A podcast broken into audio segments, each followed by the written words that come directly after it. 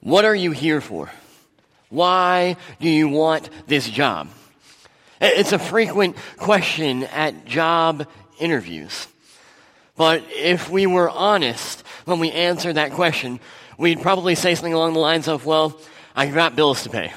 Um, this isn't my ideal place of work, but uh, you're the best I can get right now, I hope. Um, you're, you're, you're all that's available, and so I'm settling for your company. But how do we actually answer? Well, uh, you know, I, I, really believe I can contribute to this company. I believe in its value. I believe in its vision and its goals. And, and if we're really keen about the job, we may actually look those up and figure out what they are so we can include them in our answer. But companies ask this because they want to know what you're all about. They want to know what drives you, who you are. Paul, the writer of the epistle lesson to the Corinthians, answered this question a few different ways throughout his life. He answered that question, why are you here? Now, remember Paul, when we first encounter him in Scripture in Acts chapter 7, is standing off to the side like a, good, a good friend watching over the cloaks of some men, standing approvingly as they stone to death Stephen, the first Christian martyr for his faith in Christ. Paul, who at that point was known as Saul. And then we see him again down the road as he's walking the road to Damascus, a little bit further on in Acts, and he has a letter in hand that gives him the right to arrest, to persecute, dare I say, even kill any Christians he finds. If you were to ask Paul at this point in his life, why are you here? What are you here for? He would have said, I'm here to protect the Jewish faith. I'm here to protect it from those who might threaten it, those who might harm it. I am here to do whatever needs to be done. I am zealous for Yahweh, the God of Israel. In his own words from Philippians chapter 3 circumcised on the eighth day of the people of Israel, of the tribe of Benjamin, a Hebrew of Hebrews, in regard to the law of Pharisee. As for zeal, persecuting the church. As for righteousness based on the law, faultless. Faultless. He saw himself as the protector of the Jewish faith, willing to do whatever was necessary, even to the point of killing those who he perceived were a threat.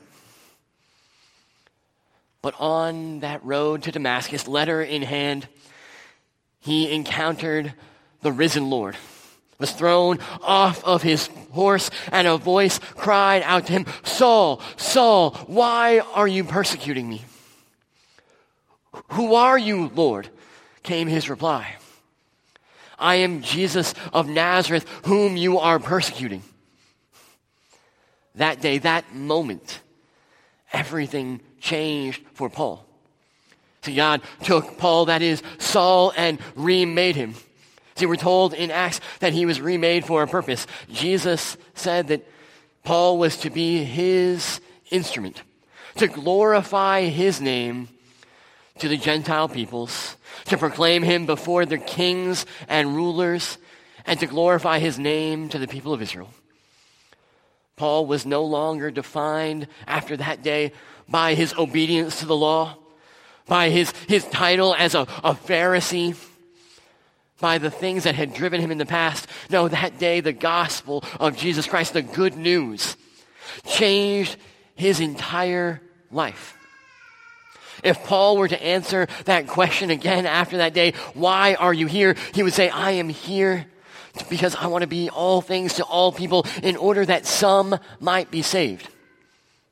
Paul, the, the Hebrew of Hebrews, the Pharisee of Pharisees, the one who is righteous before the law, ready to persecute any, anyone who would oppose him or oppose the Jewish faith, was now willing to be whatever it took to reach the lost. To the Jews, he would become like a Jew so that some Jews might be saved.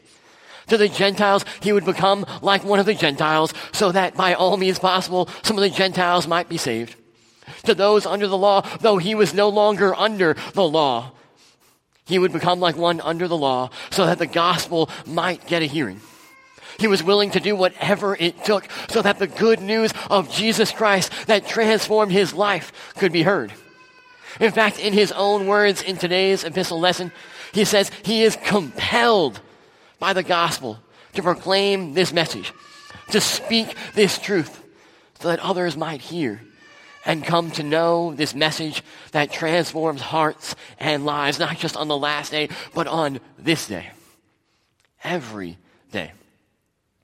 Paul, who for so long had defined himself as a member of the Pharisees, part of the club of insiders trying to protect what he had, was now determined to be part of a kingdom movement, sharing all that he had received with anyone who would hear, anyone who would listen to the message he had to give. The message that offers hope for today, that changes not just tomorrow, but this moment for each and every one of us. Why are you here? It's a question we get asked at interviews, but it's also a question every organization must ask itself. Why does this company exist? Why are we here? If it's a for profit company, then, then it's to meet this particular need of the client with this product or service so that we might uh, make money for our CEO or our shareholders. If you're a nonprofit, then it's to meet this particular need in this community with this service for these people. But every company has a clear purpose and vision. They have a clear spot where they're focusing on, a clear thing they're trying to achieve. And that's what guides what they do. But something happens over time. Companies can lose focus. It happens when you've existed for a long time and you start to do other things that don't serve your purpose or your mission or your vision. And then just like in that image, like if I took my glasses off, right now I can see all of you clearly. But now you're all a little bit of a, a fuzzy blur. And that's what happens. If you start to focus on things that are outside of your purpose or your vision, then everything gets a little fuzzy. You start to do things that, that don't drive forward your vision, your mission, your purpose of the organization. In fact, it starts to be self defeating because you're doing things that aren't your skills, that aren't what you're suited to do.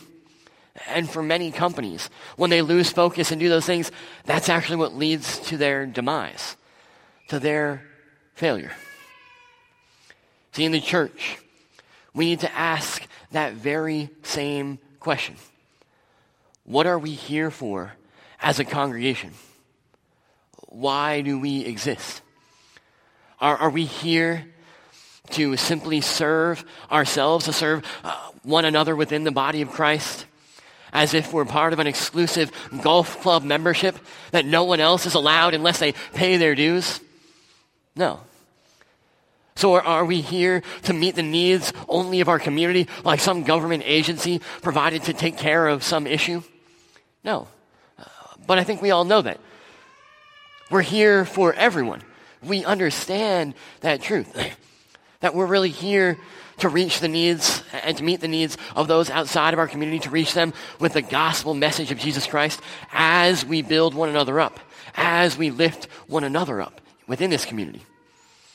But there's a problem that happens. See, there's a reality that as a congregation, it's important that we repeatedly, as a congregation, if we don't intentionally focus on those outside the church, we won't focus on them at all.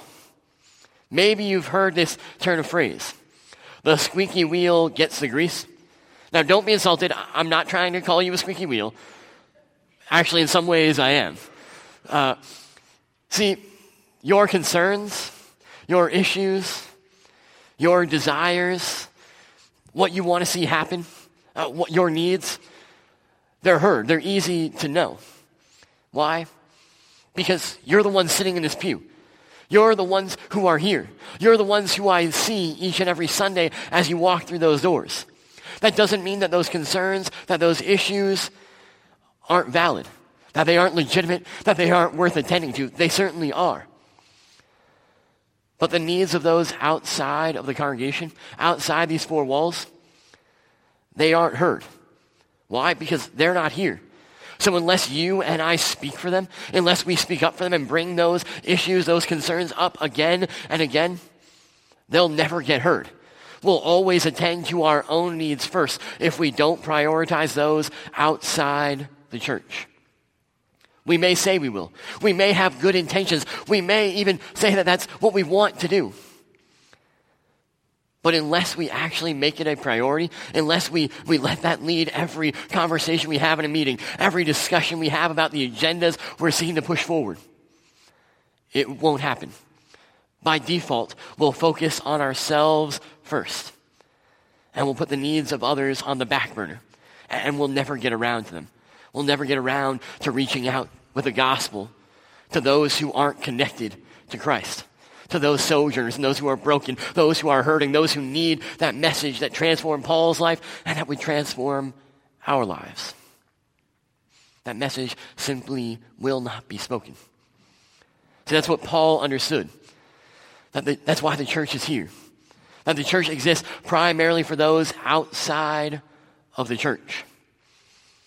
See, as we gather here together, as those who have already been claimed as part of the church, as we build one another up in love and in Christ likeness, we begin to love what God loves, to care about what God cares about.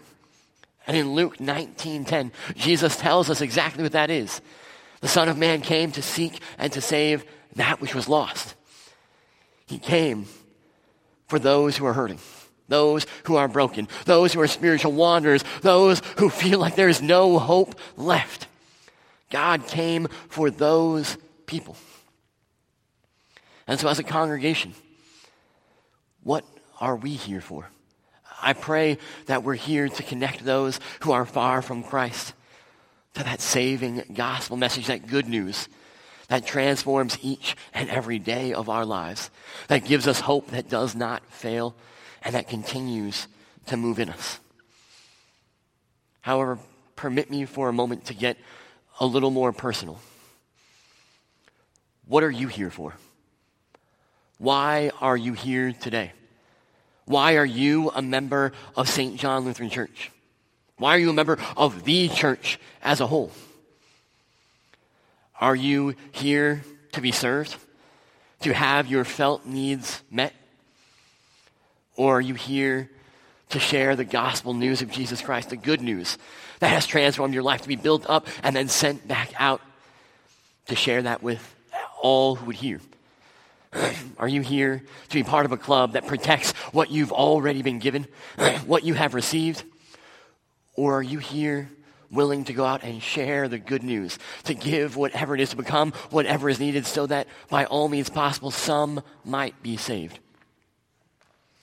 See, I, I believe that you're here to be a part of the Jesus kingdom movement that gathers others into the incredible gospel promise that you have received. You're here to share the good news. You're here to be filled back up and sent back out as God's people. See, you're not those people just as described who are going to hide their lamp under the shade or in the house.